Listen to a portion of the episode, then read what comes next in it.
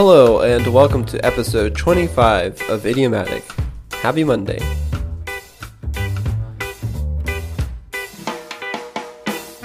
As always, we are going to begin Monday looking at two idioms straight away. There are no idioms to review.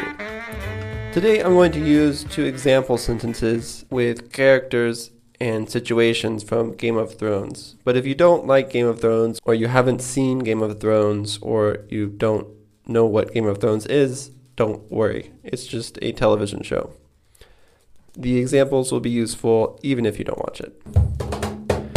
The first idiom for today and the first idiom for this week is end of story. Let's listen to it in an example sentence. Ramsay is by far the most evil character in all of Game of Thrones. End of story. Hmm.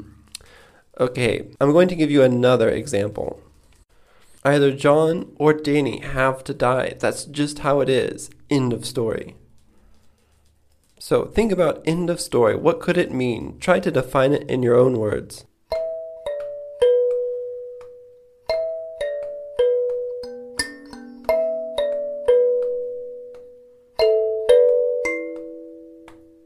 End of story means end of discussion, means there's nothing you can say that will change my mind about this, or my word is the definitive and last word. It's like saying, that is the end of the story. Right, so that's a very literal way of saying it. It is slightly idiomatic because the most literal way would be to say end of discussion, but we say end of story. You can imagine a father saying this to a, a, son or a daughter if they ask for permission for something, and the father says, Absolutely not. Don't even try to ask any questions. You're not going. End of story. So there is end of story. Now let's move on to the second idiom for this week. The second idiom for this week is no ifs, ands, or buts about it. Now that is a cool idiom. No ifs, ands, or buts about it. You probably never thought about it, but this is the only time, I think, that you will see the word it the word and and the word but in plural. It's ands and buts. Let's listen to it in a sentence. This is two people talking. So the first person asks, Are you sure that they captured Winterfell? And another person responds, Yep, no ifs, ands, buts, or about it. They definitely have it. One more time. Are you sure that they captured Winterfell? The person responds, Yep, there are no ifs, ands, or buts about it. They definitely have it. So try to define no ifs, ands, or buts about it.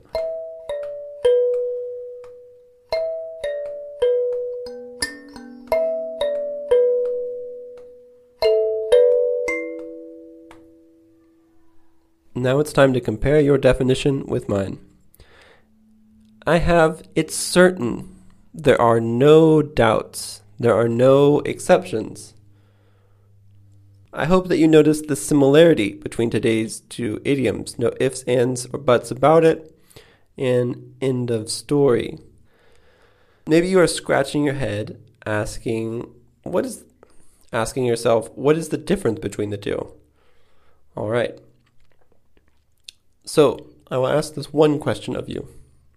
Which of the two idioms have to do with granting permission?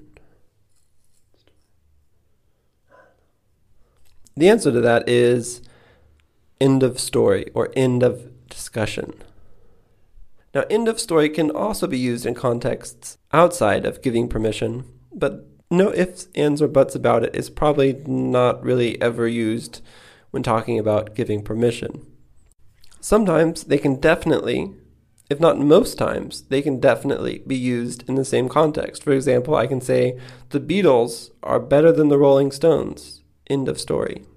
Or the Beatles are better than the Rolling Stones. There are no ifs, ands, or buts about it.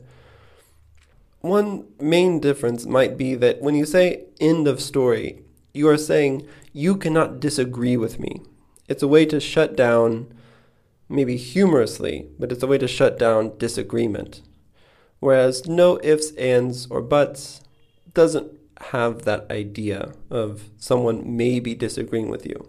Okay, that's a lot of explanation, but I hope that you found it useful. And these are definitely two cool idioms to go use. So I recommend that you do that. And I will see you tomorrow, where we will review those two idioms and learn two more.